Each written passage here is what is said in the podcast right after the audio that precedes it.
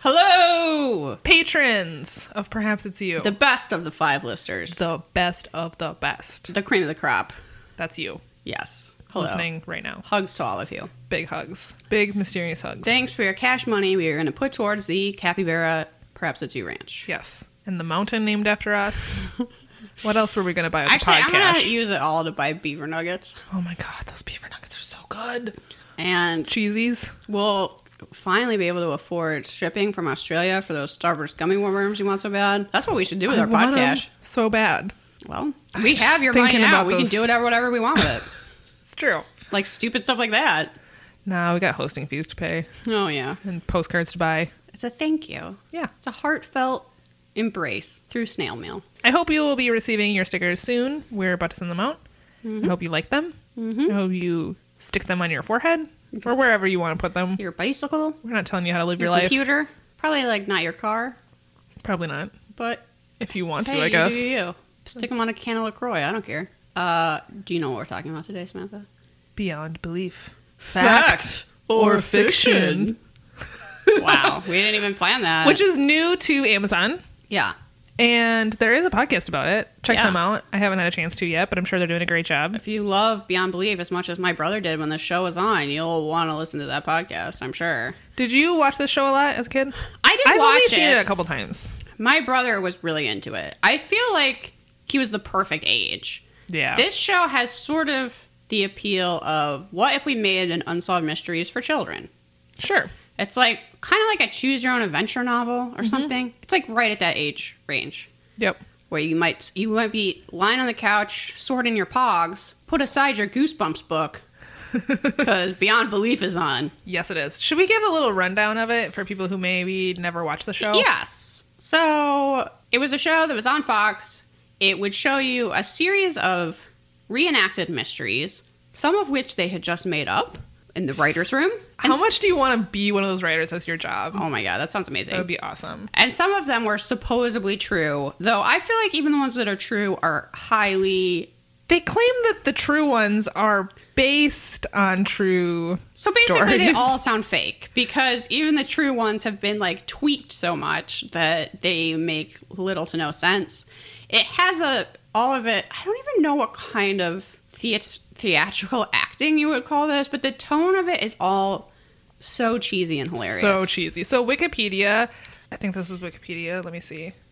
Maybe it's IMDb. I'm not. Oh, it is. IMDb says this anthology series tests the notion that truth is stranger than fiction. Each episode of Beyond Belief tells several tales of events that would appear to be impossible. At least one story in each episode is true and based on real events. Based on real events. Yeah, It's up that's- to viewers very, very loosely based on real events. to determine which of the logic defying stories that often include supernatural elements are factual. At the end of each episode, viewers are told which stories are made up and which are real. Former Emmy nominated actor Josh Brolin presented the first season, and that's actor, why we didn't do one from the first season. No, Jonathan Franks takes uh, takes over after that and uh, on season two, and then hosts the show from there on out. we also did wa- uh, Alien Autopsy Yep, fact or fiction. Fact or Fiction, eh, which he was also the host of, and that's why we wanted a Jonathan Frakes episode. So we Yeah. skipped on to season two. He's also the cheesiness. He just brings. He it really out. brings it. He's in this really gentleman's good. study environment. Oh yeah. uh, this really overly dramatically lit. He always does things like brings in a large painting of an optical illusion. Yeah, And is like, this, this is what we're show- doing. Talks about optical illusions a lot. Yeah, basically the opening of every episode, it seems like. it's to try, say that your eyes can play tricks on you and things are not always as they seem. exactly. Exactly. raised eyebrow, which I can't really do. So I just winked at Samantha weirdly. Sure. It's fine. So we decided to do this sort of how we do Unsolved Mysteries episodes where we each took one. There's like, what, four? I think there's five. Five. And then at the end, we are going, we don't know which ones are fact or fiction. We're gonna find out with you. And then we're going to find out. So I hope There'll be a that you reveal. have watched this episode. It is, Season two, episode one. yes, This is the first one with Jonathan Frakes as the host. Yep. So if you want to stop this podcast right now and go watch right up until the point where the big reveal happens, and This then we is can on learn together which ones are fact and which ones are fiction. this is on Amazon Prime, Yep. Mm-hmm. provided by our evil overlords. You can watch it that way. I think it might be on YouTube too, but Maybe. maybe. Don't quote me on that. But yeah, watch it. Make your own guess as to which is fact, which is fiction. We'll see who's right. I, what I enjoyed about watching this is it did sort of make me think I was sitting in my parents' living room. it did sort of like transform me through time a little bit. Yes. And Much I in the was same like- way that Unsolved Mysteries does, I think. I was like, baby brother, bring me my Fruitopia. Give me my Capri Sun. Yeah, where's my Capri Sun while I Watch. sit by the my parents' fireplace on the floor and Watch Beyond Belief. watch Beyond Belief because something I want to watch is on after. Uh huh. Uh huh. Yeah. Anyway, All right. Should we get into it? You have number one. I have number one. This is referred to as the plane. They give all of their little segments stupid titles, like their little bad books or short stories. So, um, and he like goes on this. Jonathan Franks goes on this like romantic tangent about how being a pilot appeals to the adventurer in all of us, as he's standing in his dramatically lit gentleman's study by like a mannequin wearing an old timey pilot getup.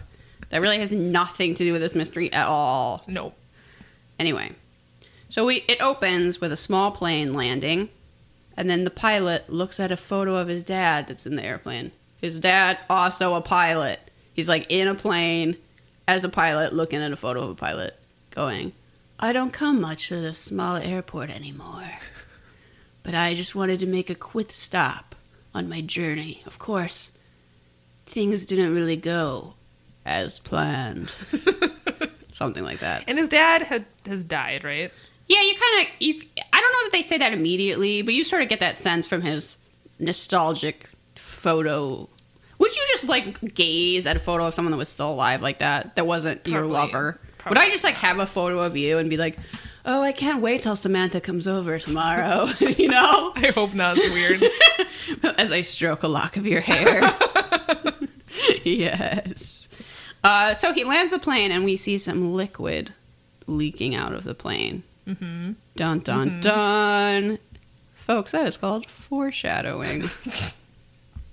so he goes into this diner, which is a place that he used to visit with his dad, and apparently the same guy still owns the diner and is like talking to him about what a great guy his dad is and how he misses him and the pilot's like, Yeah, me too. and of course there's a photo up of both of them in the diner of course. from like their first visit there Duh. because somehow this restaurant is really just a shrine to this guy's life even though he never goes there anyway the pilot is apparently delivering a package for an old family friend and the guy at the diner says your dad was one of the best pilots i ever saw and the pilot says yeah i still miss him and All sounds very fact so far. yeah and then he's reminded that his dad gave him his wings you know that little pin And he has the pen in his hand. no he lost it Oh. Oh, you're right. I He forgot. lost it a few years ago. Why? Because he's a bad son. That's why. He had that photo though. He had the photo. Well, he got a stare at the photo in the diner, like, oh yeah, that was the day my dad, the best pilot ever, gave me his wings. And if you were a child in the 80s, you may remember that if you went on a flight, For the used first to, time. Mm-hmm. They used to give kids shit. I think that was probably the first expense they cut as it became harder and harder to run a commercial airline. But they used to give you like a bag of activities to do, and they used to give you little plastic wings if it was your first flight. And I think I still have mine somewhere. Sounds lovely. Anyway, that that that's what I thought about. So he has a flashback to his dad dying in a horrible fiery crash right in front of his mom. What? Why was she there? Don't And then know. he like runs up to the fire like dad, and the mom's like, "We can't help him." Where was this plane going? I don't know. Why did it crash like in the yard of their don't know. house? This is an episode of Air Disasters I've never seen before. Uh oh, I would see no episodes of Air I've Disasters. seen all of them. oh. Yeah, Travis and I like to watch air disasters. I don't know that I'm supposed to, to say this to people, but Samantha doesn't really like flying. I hate flying. I wonder why. Okay, I hated flying before this. Actually, weirdly enough, watching air disasters kind of makes me feel better about flying. It is very because rare. you learn how, one how rare it is. It didn't used to be that rare, but and all of the technological advances they've made because of these crashes that have made flying safer.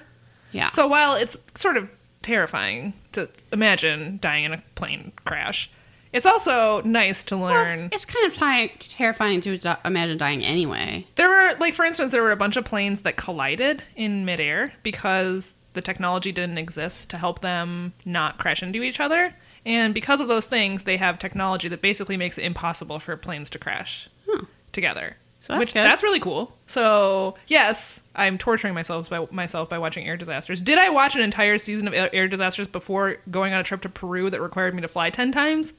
Yeah, was that a good idea? No. Samantha, I just love that show though. I can't help it. I can't, these are things I do anyway.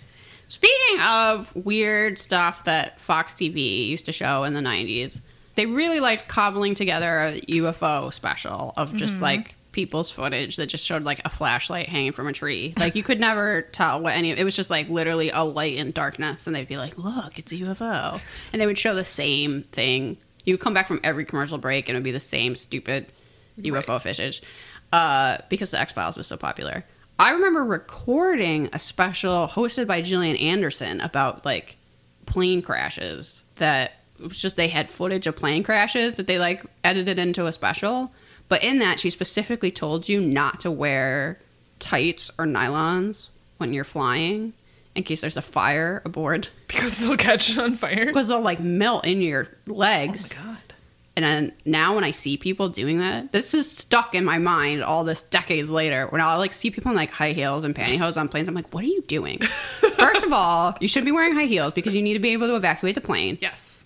And you shouldn't be wearing pantyhose because those are going to melt right into your leg. Jillian Anderson told me so. And you need to sit in the back of the plane because you're statistically more likely to survive. Oh. Also, there's this crazy story where this plane that was flying like back and forth from Hawaii had so much corrosion on the plane from the salt water that part of the top of the plane broke off mid-flight and people were basically in a convertible they were still in their seats with no like sides or top of the plane just like the floor of the That's plane crazy. and they all survived except for like the flight attendant who wasn't buckled in got sucked out but everyone who was sitting in their seat just they finished the flight like in a plane convertible landed the plane it was crazy it's crazy look up pictures of it you guys it's insane That's crazy. and like a lot of regulations about planes that fly in salty conditions have come out of that Hmm.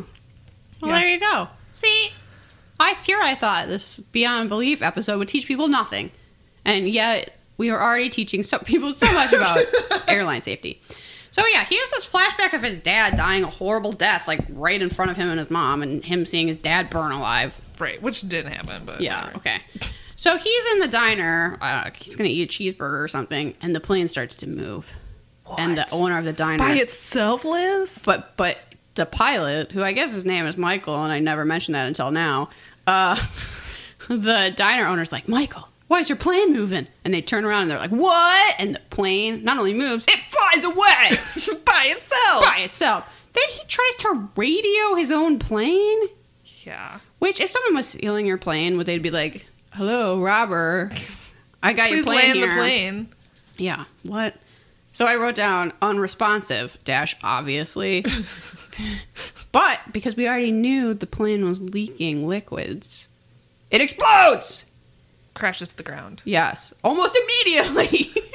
it gets nowhere. And Michael cries out, "Oh god! Oh no!" Pretty much just like that cuz he cannot act. But no one is inside when they get to the fiery crash. No one. I should have said that more dramatically. They approach the plane. Who was driving it? Beat, beat, beat. No one. Oh my god! The plane drove itself and flew away and then exploded. But he still like goes into the fiery pot cockpit I guess. and then what's there? The wings his dad gave him that he lost. So the ghost of his dad So he flew saves the plane away and saves his life. So he saves the wings, but for some reason lets his the photo of his dad dramatically burn. and then Jonathan Frakes says, "How could a plane fly itself, or is it a flight of fancy?" The puns in this one, you, you guys. think that I'm like overdoing the cheesy no, voice? this is exactly. It's even more cheesy, It- actually. I can't do it. I can't do it as cheesy as it actually is in the show. and Jonathan Frank says it with a straight face. I don't know how he did it.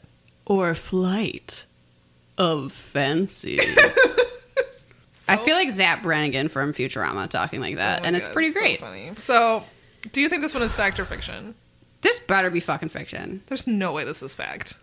Also, I like that it's like, oh, the ghost of his dad drove the plane away so he wouldn't explode. He was gonna just fly it without inspecting it at all. He wouldn't notice all of that liquid leaking out of it.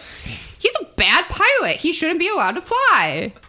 Yeah. Also, where were the wings? Where did he lose them? Why did his, he just let that photo of his dad burn when he could have easily saved it? It seemed to mean a lot to him five seconds earlier. This just keeps reminding me of episodes of air disasters. There's this one where these two guys are in a small, like little tiny plane, like you would have if you just like fly Sure. as a hobby, and the the pilot dies, has a heart attack, dies. The guy he was taking on a ride does not know how to fly a plane at all, and he has to fly to an airport, and the air traffic controllers have to tell him how to land the plane, and he tries like four times and almost crashes, and then he lands the plane Whoa. and survives. Oh. Whoa. that is a crazy story. I don't know if that's air disasters or if it's just one we saw on YouTube. But if you look, I know it's on YouTube, so you can look it up. All right, I'm gonna tell like a totally unrelated story. Okay, and I don't even know what radio show on NPR I heard this on, but they told three amazing stories of survival. And two of those people were Australian, which Oh. led me to believe that Australians are the toughest people around. they might be. Where I was like, well, of course they survived. They're All Australian. baby Australians are stung with a tiny little bit of black widow venom. Not enough to kill them, just enough to make them stronger. Well, it makes sense because everything on that island is poison. Yeah. So that would be good That's for my them. theory. But the story was that, and this is a true story, that this guy who went skydiving all the time went skydiving and both of his sh- parachutes f- failed. Oh my god. And his pregnant wife was watching him. He's the one telling the story, though. He fucking tucked and rolled and was fine. oh my god. he didn't break a single bone. Wow. And she like sees the shoots fail and him f- falling to the earth and is like, "Oh my god!" Hops in the jeep, drives over to him, and just finds him like Standing there. with the wind knocked out of him on the ground. And he- he's like, you could smell the fear, but I was otherwise fine. He literally just like curled up into a ball and rolled. That's absolutely insane. Yeah, Wow. Don't try that at home, you guys. no. and the story about an American guy was a guy who like fell rock climbing and he broke like every bone in his body. Was that the one that had to cut his own arm off? No, it was a different dude. Okay, but same, basically same. Yeah.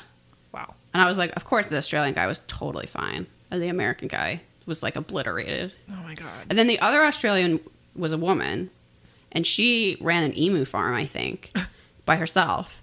And she was just like walking around her massive property one day, and just like there was this underground well that she didn't know about, and the earth just gave way, and she just fell into this underground well. Oh my god. Was Lassie there to call for help? No. So she was just clinging to the side of the earth for like five days or something. Oh my god. She was delirious. She was hallucinating, and eventually people found her. That is so crazy. Yeah. Can I tell a funny story about emus that don't actually involve emus? Yes. Travis is going to be so mad at me, but he doesn't listen to our podcast anyway. He's definitely not a patron, so Nope. Oh, there you go. He um, he grows hay. Uh-huh. His family's farm. They used to do other crops, but now they just do hay. And for the longest time, he told me that one of his clients had emus. uh huh. And I, he was like, one day, I'll t- this is when we were dating. He's like, I'll take you to see the emus. And I was so excited. I'm like, I've never seen an emu before. That sounds Yeah, that awesome. sounds awesome. And then one day he's like, oh, yeah, I thought they were emus, but actually they're alpacas. Oh. I mean, Which that's- is also really cool. But I was like, to this day, I'm like, how did you confuse emus with alpacas? Had you seen them? them? no. They just Okay. came and picked up that. Yeah. So he just like heard exotic animal name. Yeah, And, like you assumed misrem- they were yeah, yeah. emus, which I'm still a little disappointed that they're not emus. But the, I have since then seen the alpacas, and they're so cute.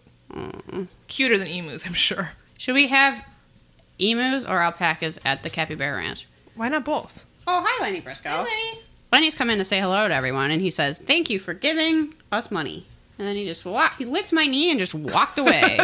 Per usual. All right, what a weirdo. We better get to the next one. All right, this one is called "The Gun." Yes. And if nothing else, this is a great cautionary tale. Yeah, I I think this one is probably true. I kind of think so too. So, Jonathan Frank starts this segment out by saying a lockbox. No matter what side of the gun debate you fall on, no one wants to see people killed. I guess. I think some people do, but anyway. Tom North kept his gun. This is Jonathan Frank still talking, and he's in front of like a box of guns. Anyway, He's in front of his, you know, gun stash Yes. for the apocalypse. So, according to John, Jonathan Franks, Tom North kept his gun in a box like this for years, along with bullets, registration papers, and a manual. For a decade, he raised his children without incident. The gun was locked away. But the time had come to bring the gun out again to help guard Again? his house against unseen enemies. Wow. Yep. So, we open Terrifying. with a close-up shot of someone's hand holding a gun. It's very Sure. Uh-huh. dramatic. They have the bullets perfectly lined up in a row, like a psycho would. I don't know. Tom's I wrote down, I don't know even know who said it. I wrote that down. The deadliest enemy of all. Fear. I don't know. I don't know. What I that think said. Jonathan Frank, Frank said that in the introduction. Yeah, possibly. So just keep in mind, that's the deadliest enemy of all. Yeah. Fear. So we're seeing a hand, a close-up of a hand loading a gun. Tom's wife is narrating, and she says that she knew sooner or later Tom was gonna make her learn how to use his gun, especially with everything going on in their neighborhood. Which was literally every single house getting robbed one by one. Yes. So there was apparently a rash of robberies in their once secure neighborhood. So the hand loads the gun while she is talking, and the scene ends by the hand pointing the gun at the camera and very dramatically, like, pulling the trigger. I thought I was gonna die. Did you? Did you really? It was so realistic. course So we cut to Tom and his wife in the kitchen. This is not nice of me, but I don't particularly like Tom. Granted, this guy in the reenactment Is doesn't- it because- doesn't deserve this, but I said he looks like an inbred backwoods villain in a slasher movie. I said slightly more politely, bald plus gray mullet is a bold choice. Yeah, the, the I think it's really the baldness with the mullet that makes them. Yeah, it's not a good look. It's it's not. I'm sorry to the man who played Tom in this reenactment. Anyway, so they're talking about how people are walking, waking up to find hoodlums in ski masks rifling through their stuff No! while they're sleeping. No, hoodlums. Yeah, People don't actually want to rob your house when you're home. They want to rob your house when you're not home. no. Yeah. So Tom has a work trip planned and suggests that he cancels in lieu of this rash of robberies in the neighborhood. I like that she was like, suddenly, I didn't feel safe anymore after literally every single person I knew was robbed. I was like, oh, that's weird how just suddenly that happened. Who knows why? Weird. So his wife tells him not to. Tom agrees, but suggests that his wife keep the gun on her at all times. I Well, don't she doesn't really just say understand. no. She says, we've prayed for this promotion. Oh yeah, and I like that. I don't know. It just seems like this really unnecessary detail to picture this couple like praying, Praying. before bed. Dear Lord, may my husband get this promotion. Also, may he insist that I take a gun after I've told him I don't know how to properly use over and one. over and over again. Yeah.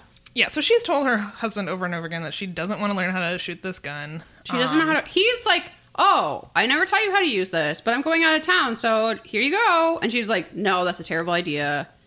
But he just insists. Yeah, so she says she doesn't want to, saying joking that she'll probably just shoot herself. To which he replies, "This gun only shoots bad people." Uh huh. So Tom's wife Also, hates people going do with him. shoot themselves all the time. Yeah. So Tom's wife hates going to the shooting range with Tom. She tells him that she is uncomfortable even being around the gun. She literally can't sleep because she has so much anxiety about the gun. Not about the home invasions, mind you. She doesn't seem as concerned about those anymore. Now she's more anxious about having to shoot the gun. In a way, he solved the home invasion problem because he's created a different problem. Yes.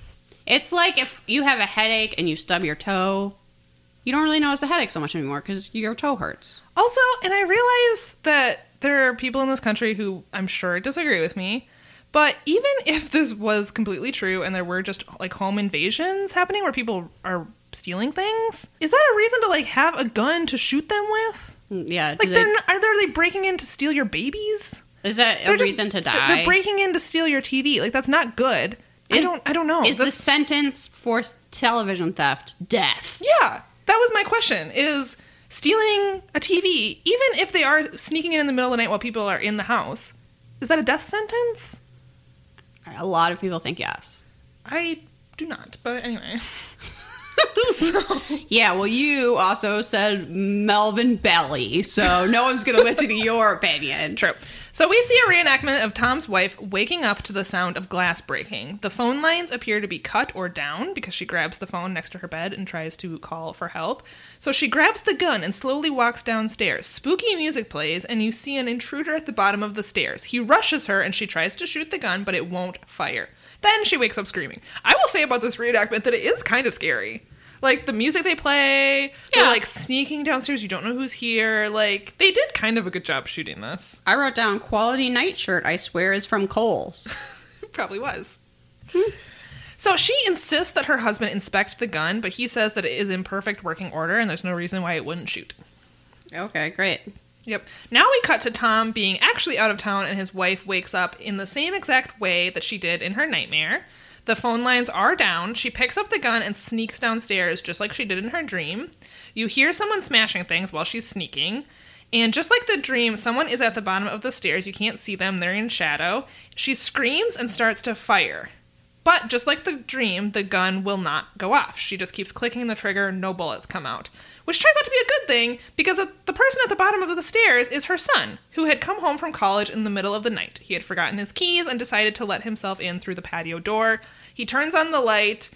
In a twist, her son runs up the stairs to hug her. She drops the gun and it fires as it's tumbling down the stairs, striking an actual intruder, killing him.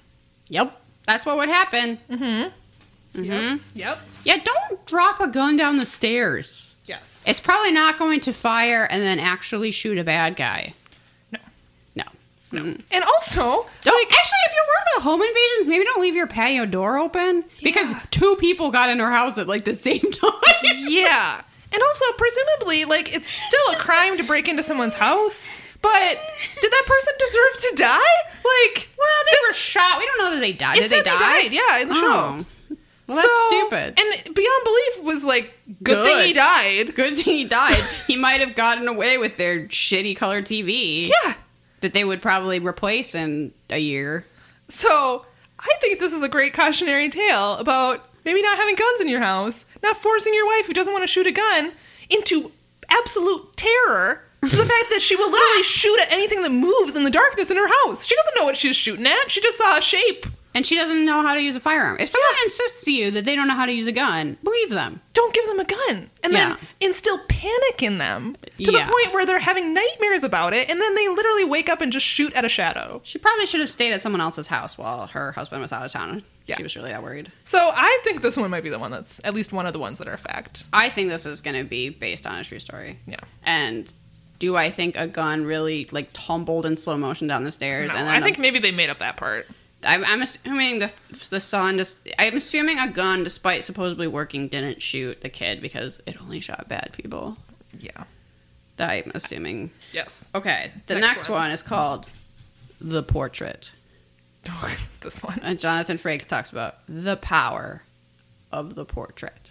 Very yes. hmm This one is about a painter. I'm going to go on a slight tangent and say that artists in television and movies are usually depicted extremely unrealistically and extremely terribly. Yep. this is actually not that bad of a portrayal. No, it's not. Usually, artists are pretentious, lecherous creeps in television and movies. And if you think about anytime you see an artist, they're usually a total sleaze, male, almost always male, and yeah, just trying to like seduce your wife or something. or they're literally insane and like cutting off their ears and Right. eating their paint or whatever. So this guy's not crazy or a lech. Positive. Also, the portraits that he paints surprisingly good. Yes. Despite the fact that the actor is clearly not painting them and is just kind of moving a brush like half an inch away from the canvas, uh some of them are actually kind of good They are good. on television a lot you will see people clearly not drawing something and then someone comes up and they're like oh my god i didn't know you were an artist it's so good and then you look at it and you're like that's terrible no one would be impressed with that ever i don't know who painted these portraits but they're good anyway we open on william corazine who was formerly a landscape painter but starts painting as i said portraits and it opens on him painting an old elderly woman in a beautiful purple gown. Yes. And the portrait of her is fine. It's pretty good. And uh, she's like, "Oh, when uh, when will I be able to pick it up?" And he says very dramatically, "It will be available for delivery Wednesday." Everything about this show has to be so dramatic. And she's like, "Oh, Wednesday? I didn't know it would be so soon." and he's like, "Would you like to reschedule?" Even though it's done and you could just take the portrait right now. No, Yes, no. I assume it had to like dry or something. Maybe Yeah, he that's made true. some finishing touches Actually, to it. oil paint can take like years to dry to be like fully actually solid. Oh, I didn't know Just so that. you know, oil paint's terrible. Anyway, I say that because I don't oil paint. It's too fumey. Um, so she, yeah, she's oh, I didn't know, but it would be so soon. But very well. That's when we find out that this man has a strange power that we have no idea how he realized he had, and it seems like that first time would have been quite alarming, which is that if he paints someone's portrait, they die. This would actually be What? a very good horror movie. And there's a creepy room that his assistant hangs all the portraits in because people don't actually collect them Because they always die. because they're dead. Yeah. And- That's spooky. He I don't know why he needs an assistant. She doesn't seem to do anything except Hang up the portraits hang up when the he's done. portraits of dead people because I don't know. He's not really making that much stuff. I get I don't know. His little studio though is pretty He has a very nice pretty studio. nice. And he has- Great light in there. I always wonder why they show painters always standing when they're doing this. Like it had to have taken hours. Like they didn't sit down, but of course he's standing in like the middle of his studio with just an easel and no furniture. There's no, no, there's no furniture. There's nothing else there. It's way too clean to be an art studio. Um, also way too big, some people- probably. people, some people really insist on standing. I it depends suppose. on the size of what you're working on. You gotta, you gotta move those arms. Okay, yeah, I probably. don't know. I, would get I'm lazy tired. and I like to sit down, but some people are very adamant about the standing thing. oh, okay, What else? What else can we say about? I also recognize this actor, and I couldn't remember from what, and I didn't bother to look it up. But usually, when I feel that way, it means they were on the X Files. usually, I'm like, I know this guy from somewhere. It's probably on the X Files. Could've Anyway, been. so people seek out William when they're ready to die. Say they have a horrible terminal illness and they're tired of the pain. Well, they're not going to kill themselves. They're going to have a fancy ass portrait painted, and then keel over dead. that is kind of dramatic. Yeah. That's, I mean, okay, So this woman in a red dress shows up and insists that he paint her portrait. And he's like, I'm sorry, there's a private studio. I'm very selective. you'd of think who I he would paint." stop painting people when he realized this. No, but he's helping them, Samantha. He's helping them move on. I guess. You see a guy coughing a lot. He's like consumption or something. He's like, no, no, continue.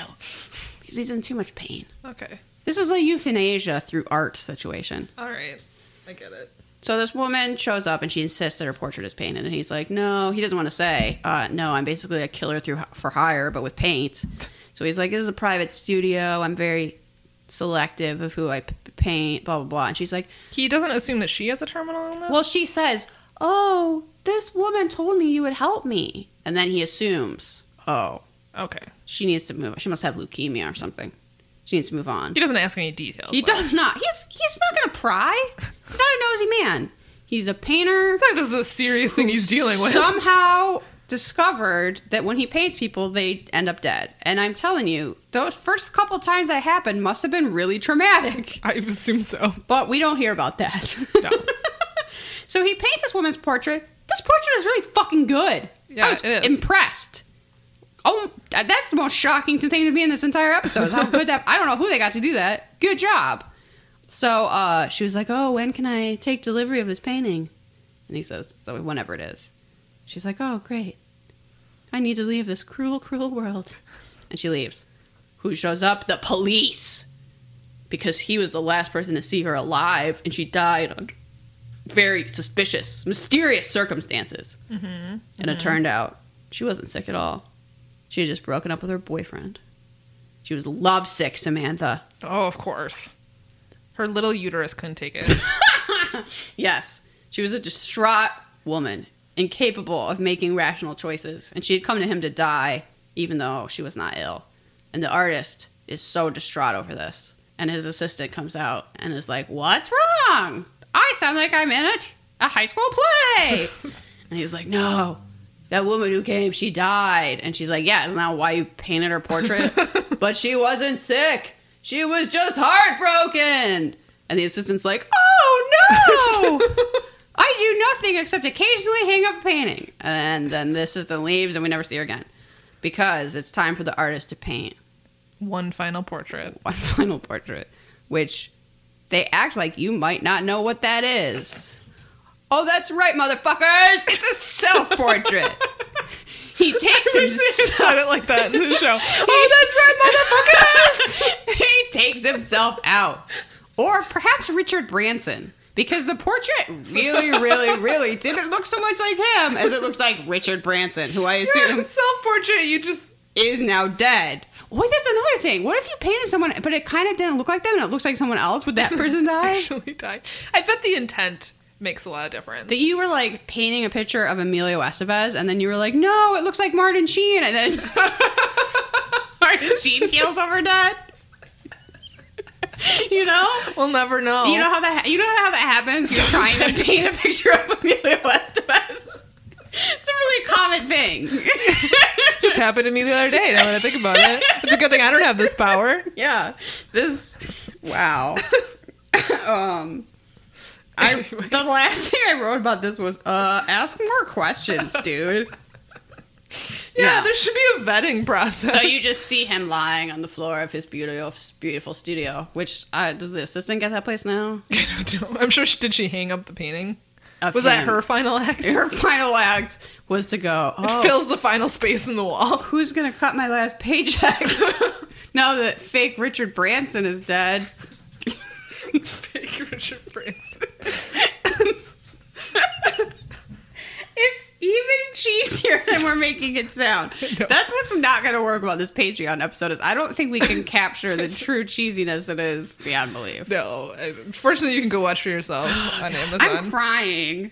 That Not was in sadness, in absurdity. Is that something you can cry? indeed absurd. All right, that was the portrait. Yep. All right. So this next one is called All Access Pass. Uh, I wrote down Jonathan Frank's mascara in this shot is killer. sure. so if anybody knows what mascara Jonathan Franks uses, let me know. His lashes looked great. Yeah, he does have a bit of a smoky eye going on. Totally. It's a little mysterious. again. Totally. So we're in a hospital. Eddie and Kevin are teenage boys, and they are both in the hospital. They're roommates, and they are both very bored. We learned that Eddie's father is a doctor, and Eddie is being subjected to a lot of medical tests. And also, Eggy is afraid of dying. Yes. Did you, unlike most people, Eddie doesn't want to die, which they bring up as like a character trait about him. Yeah. Where it's like, Eddie, Scorpio, has two hamsters, is afraid of death.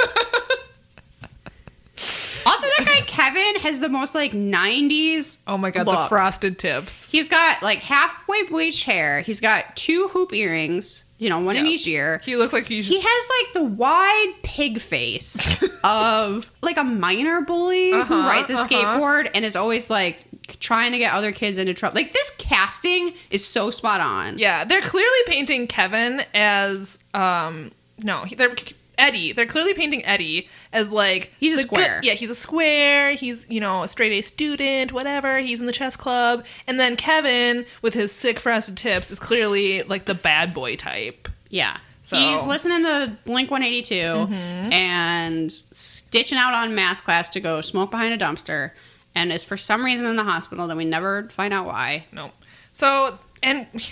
So we learn from the narrator that Eddie has a heart murmur, but for some reason, like no one will tell him why he's in the hospital and has to go through all these tests. Yeah, it seems cruel. Yeah. So we don't know what is wrong with Kevin. We do know that Eddie is afraid of dying. Like, Yeah, listen. I would like a little more background info on Kevin. What is Kevin afraid of? Clowns? Maybe. Spiders? falling off the skateboard. I don't know. Well, yeah. Maybe they, that's why he's in the hospital. Girls finding out that he's really not that cool. No, maybe. So Eddie's father comes to visit him. He hangs up his coat between the two boys. While Eddie's father is distracted by talking to Eddie, Kevin sees his pass hanging out of his jacket pocket and takes it. I didn't mention that at the like the opening for this this mystery where Jonathan Franks does his little monologue, he has like this all access pass. Yeah. Which has holds the power to get into any room in the hospital. Well, he talks about like how everyone wants an all access pass to Oh, a, yeah, co- like- a concert, but you know where it's different? A hospital. And I was like, yeah, because no one calls that an all access pass. No, it's like your badge. And it just You weirdo. Those aren't the same thing. it's very strange. He was like, you know what's different? A different thing. Thank you. Thanks. And for that. equating a badge that opens up doors in a hospital to an all access pass at a concert is a very bizarre comparison. yeah, even if you have an all access concert pass, it doesn't mean you can just like burst into people's dressing rooms and stuff. Does she know that? That just gets you like a five second meet and greet. Yeah, you just stand backstage for a little bit while people are like tuning guitars. yeah. So Or you go to the morgue. Same thing. So after Eddie's dad leaves, Kevin pulls out his IV and says, "Let's go out and have some fun." Eddie is Like like, his, da- this, his dad runs the hospital, has a kid in the hospital, and only stays with his kid for like five seconds. yeah, he's like, "Bye." Bye. See you later. S- oh, you're- I promise this is your last night in the hospital, kid. I haven't told you why you're here.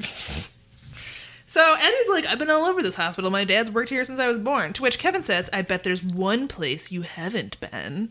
The roof, And then we cut to the, the morgue. parking lot. Oh yeah, it's the morgue. And the shot at the morgue is hilarious because it has this like red flashing light, like it's a Uh-huh. s- top secret nuclear facility or Uh-huh. something. Uh, there, Morgues are not places where people work, Samantha. They are secret antechambers where mortals dare not tread. so they get into, they use their all access pass to get into the morgue. There's literally jars of brains like sitting around. Okay, Like you it's so unrelated, but I totally forgot I wrote this down. The other kid, Eddie, I wrote down this kid's eyes are pure black. I didn't notice that. he has no soul. That's what I wrote. That's hilarious. I didn't notice that. so Kevin runs into the part of the morgue where they keep the bodies, you know, like behind the doors. Yeah, I don't know sure. what that's called. Um, but you've seen it. The in Grey's, metal you've seen it in doors, Grey's Anatomy or those, whatever. Like, this, this, this, the stack of the coolers. yeah, and you pull out. You know, you pull out the. they're body. on the tray. Yep. so he opens one, and literally, like spooky fog pours out, Yeah, that's how that works. and he starts to open. You have to keep bodies on a very dramatic amount of dry ice. Otherwise, they rot. science. Science. That's Science. called science. Why you tune into this podcast? so they, uh, Kevin starts to open up the body bag. But at that very moment, they hear someone coming and they scramble to put the body back into the wall and to hide. Someone comes in wheeling a fresh body on a gurney. They leave it in the middle of the room and exit. Yep, that's what you would do. Mm-hmm. You go, this is taken care of. Bye. Just drop this off right here. Kevin dares Eddie to open the bag, and what's inside? Eddie. Eddie screams. Eddie, it's you. Yes. Very dramatic. Eddie screams and Kevin faints. Kevin wakes up in his room and he hears two nurses talking. He looks over and very dramatically sees Eddie's empty Perfectly flat hospital bed, bed. perfectly made and the nurses who are talking say that the doctor had been in a car accident with his other son eddie's identical twin and What? his wife Oh no, we didn't know he had an identical twin. hmm and isn't it a shame both parents survived but the son did not that's whose body eddie saw in the morgue and sadly eddie's heart just gave out when he saw himself which was really his twin brother in the body bag So I because he could- had a heart murmur so his heart was weak So weak from that murmur. And he just couldn't he take it. definitely would have just keeled over dead. because he wasn't told lovingly and gently Yes. that his brother was dead. Yes, that's what, they- that's what Jonathan Frank says that his father never had the chance to lovingly and gently tell his son that his twin I had couldn't died. figure out if they were trying to imply he killed over dead because he knew that was his brother and his brother was dead, or he thought that was himself. I think he thought it was himself because he was afraid of death, right? Yeah. So he saw himself in the body bag and he keeled over because his poor little heart couldn't take it. there's a part where the other kids goes, "Oh, I forgot. You're afraid of dying," and I was like, "Oh, what an own." Yeah, you really showed that kid. It wasn't like you pissed yourself in the third grade. It was like, oh, you fear mortality. You're such a fucking loser, you virgin. Yeah, this one I think is fiction. Oh, you don't say. I think this might be based on a true story. Oh, okay.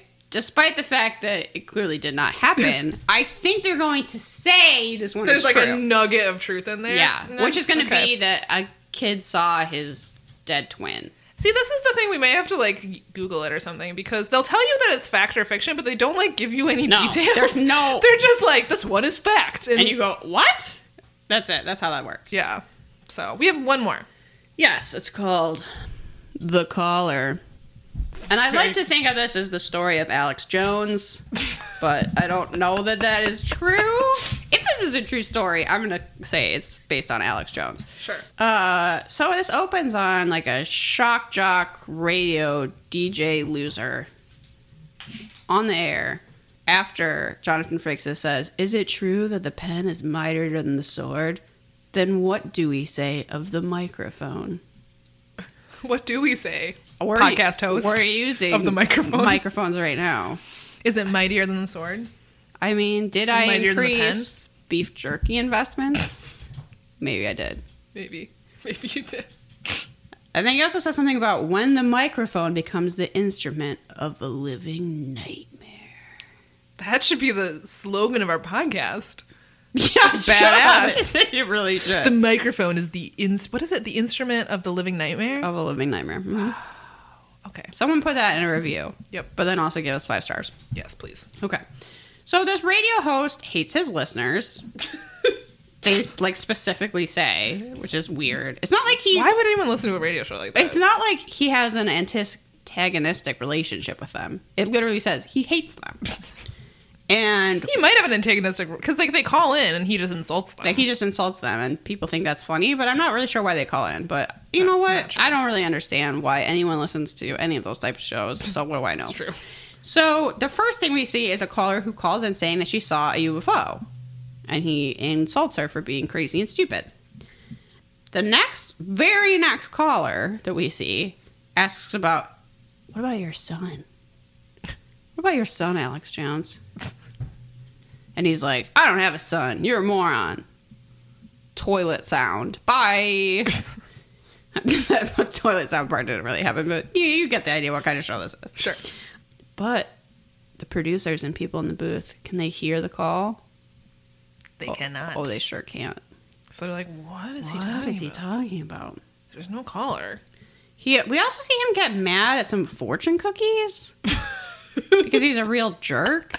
You like hate opens a fortune cookie Yeah. and eats it and like And then he was like, ugh, all these cookies have the everyone- same fortune in them. And he storms out. And then one of the, I don't know, his producer or someone working there looks at him like, no, they don't.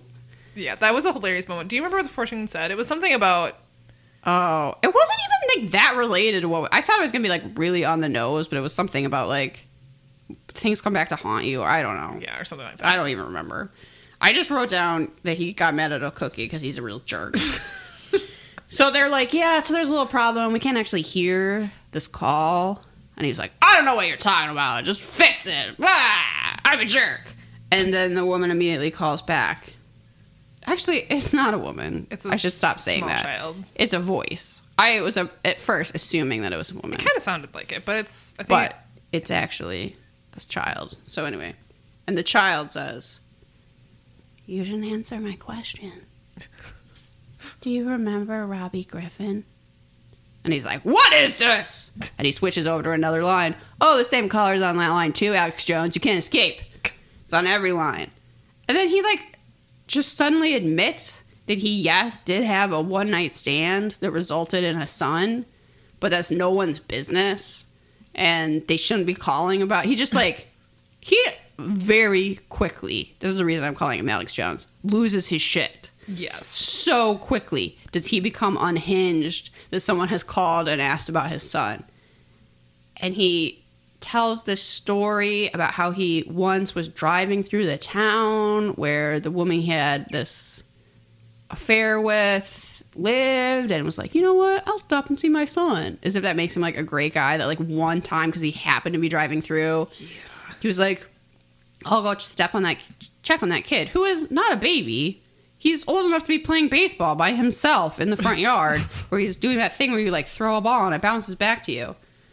And then the voice says, "You left out a part. I had a glove." it's his son. Oh, but it can't be because in a surprising twist, that son is dead. Dun dun dun. What? And And then meanwhile, this guy's like pacing around the studio, pacing, losing he's- his shit. sweating like a pig. He's like breaking things. He's like clutched on the floor. I don't. It's dramatic. It's very dramatic, and you sort of get the sense that everybody that works there hates him so much that they're like, "What's up with Alex Jones? Finally Whatever." cracked. He's totally lost it. So, um, he's like on the floor, and then he sees a baseball glove, and then a baseball like rolls across the floor because this is not dramatic enough. And he's screaming, You are not my son! as he collapses. While the people in the booth are like, Yeah, we can't hear anything. And also, he's losing his mind. Could you get the owner of the station in here? So, what do you really think happened, folks? As if that was not enough. As if. As if, obviously, that was the best story ever told in the history of mankind. The lines were actually down. there was a lightning strike, and no calls came through. But it was his highest rated show ever. But he also never made a show again! Ah! If only that would happen to the actual Alex Actually, Jones. real Alex Jones. They he would his highest rated show would be the one where he Loses his mind. completely loses his mind and is just screaming, "You're not my son" on the floor, but then never makes radio. I don't even really. I'm also just imagining this is not how it was on the show, but the the producers in the booth just like eating fortune cookies and just watching this whole thing go down. That would have been great if they were just like, "We knew this day would come." chomp, chomp, chomp. Right. Well, they kind of were like like the owner of the station when kind of comes in is like. w- It, He's been listening to the radio, I guess, and it's like, what is happening? And they're like, we don't know. we don't he know. finally lost it. They, they're not really like concerned. not really.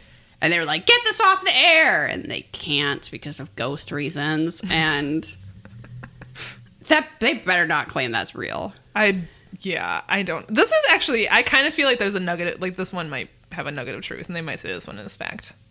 With the thing about the lightning strike and everything. Maybe. Ugh. Okay. Let's find out. We can find out. Okay, so Okay. let's go through them first. So the plane crash is number one, and we Plane both think crash. that one's Plane- fiction. Oh, that is that better be fiction.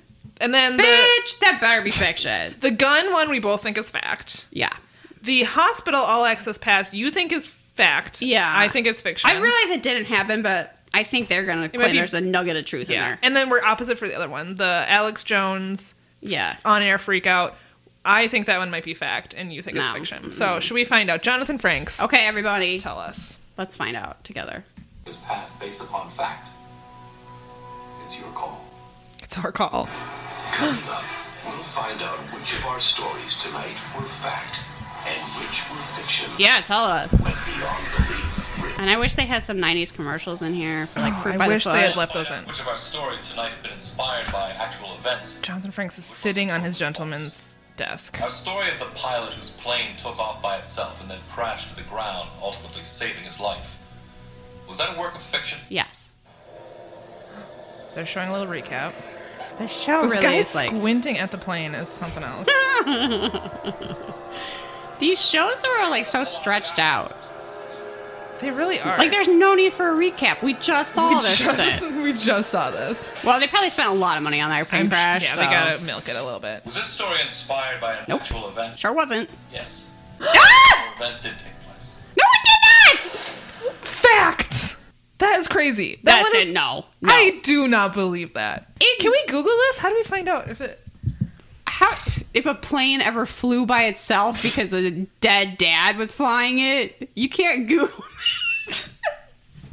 go to snopes did a plane oh, i'm like so frustrated right now How do we? I don't even understand. let's find out about the guns Okay. Samantha. All right. the The gun fire of the sun returning from college. How did you judge this one? I don't know what to think now. Listen to how spooky that music is. It is super spooky.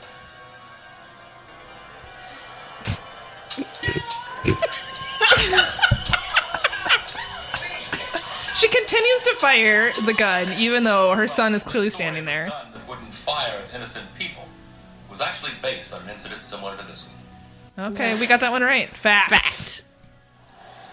You notice he didn't say that the gun then shot an intruder. Power I also love that he said based on an incident similar to this one. Yeah. Like, all right, so you made it up. Got it. of life and death in his hands. Was it reality based or false? Oh, This is the painter. Oh, we didn't talk about this in our recap. We What? Oh. thought di- the painting one. Did you think it was fact or fiction? There's no way. to- I don't think we talked about it because I just forgot. how could painting someone's portrait mean that they die? It I doesn't don't make know. any How sense. could a plane fly itself? this is like a Stephen King short story or something. okay, here we go. Listen to that nice music. I'd like you to paint my portrait. No, I'm sorry. This is a private studio. Look, I, I don't have a lot of money. I can't afford to pay you much, but I really need you to paint my portrait. He does look vaguely Mrs. familiar. Watterson said you would help me. well, then I have to do it. It's the artist code. If you guessed that there was an actual recorded happening of an artist that seemed to have this power, you were right. No! What? I No! don't believe this show at all. I'm gonna call Amazon and complain and say they should give me a free month of Prime because that's so stupid. So far, they've all been fact. This is crazy. All right, I wish I was dead. the hospital one's next. Tale of the boys who lifted the hospital pass and used it to explore the morgue. The morgue. He looks like he's an extra on Malcolm in the Middle. They both do, actually. Years?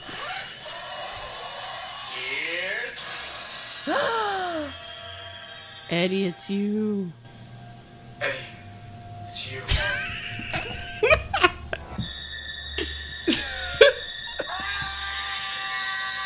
That's him dying. Everyone, that's the sound of him dying. This tale of a young man who confronted the dead corpse of his identical twin and then died himself? Pure fiction. I can't believe the portrait one's real, but that one's I'm fake. like the plane that flew itself. The radio talk show host who was haunted by a phone call from This his one dead must be son. fiction then too. You'll get to hear little crazy Alex Jones ranting now. He's dead. he died last summer! Freaky man. Who the hell is So We did not talk about this guy's perm. Yeah, he's like the worst actor ever, too. Clive, Clive, Clive, unlock the door. unlock the door, Clive. He's got a little mixer just like us. Whoa, we could be on the radio. Oh, we kind of are. Was there an actual story that we based this otherworldly confrontation on? No. Not this time. It never happened. Yes! Jonathan Franks. devious smile when he's saying that, too. Yeah, he's like he really acts like he's put one over on you I every know. time. He's like, "Pff, "You're probably a fucking moron, and you thought that was true, God, I wish but it was false." I. I wish there was a way to Google these to find out how much someone needs to do that work. Do you think Maybe that's what that podcast is Oh. about. maybe, and they actually do the research and find out There's only the one. real tales behind these? Do you think? They just made them all up, Samantha. I was just about to ask that. Do you think they literally made them all up? yeah, or they just like you're like you know I will think I once heard someone say this, and they're basically like urban legends. That's kind of how they have an urban legend feel to them. Yeah. I was like, no, someone was once eating a Taco Bell burrito and then a spider laid eggs in its mouth. You- Did you ever hear that story growing up? No, that sounds disgusting. There was there was an urban legend that went around my school about someone eating something from Taco Bell and because of that somehow a spider like laid eggs in their mouth and then the, like it like hatches and all this. That's not true. Oh, it's horrible. It's ridiculous. But it that's what kind of what the show was. yeah. Cuz then everybody was like, "Nah, like it, this happened to my cousin's friend. It's totally real." This Taco Bell spider story, like everybody would always tell it like, "No, it's true because I heard it from so and so who heard it from so and so who's I want to know the true stories, but you're right. There probably aren't any.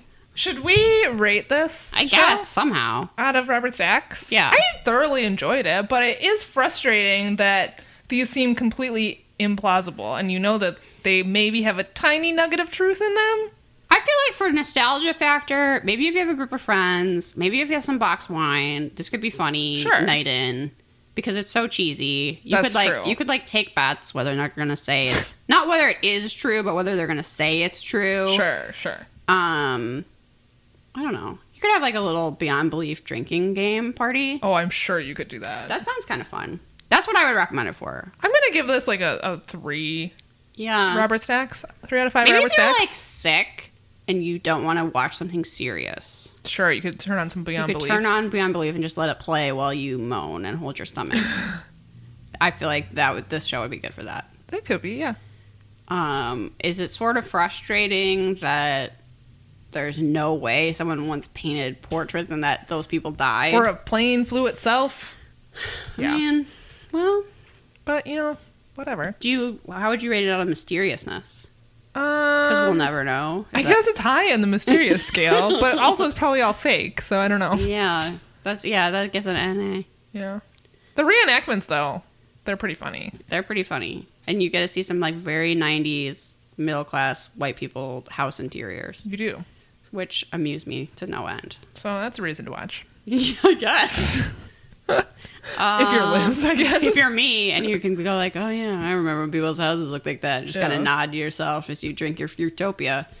um, or no, you're clearly Canadian. Yes. Which is something you can actually get, and they brought Zima back. Zima would be actually forget the box wine, throw that in the garbage. You're gonna want to get some Zima for your Beyond Belief drinking game. That would be the perfect beverage for this. It would be. and then make some Beyond Belief pogs. and then when you make Beyond Belief pogs, you fucking send us some. Do not keep them all for yourself. that is selfish. It sure is. My bro- I'm obsessed with this product my bro- brother used to own, which was a pog maker, Oh my god.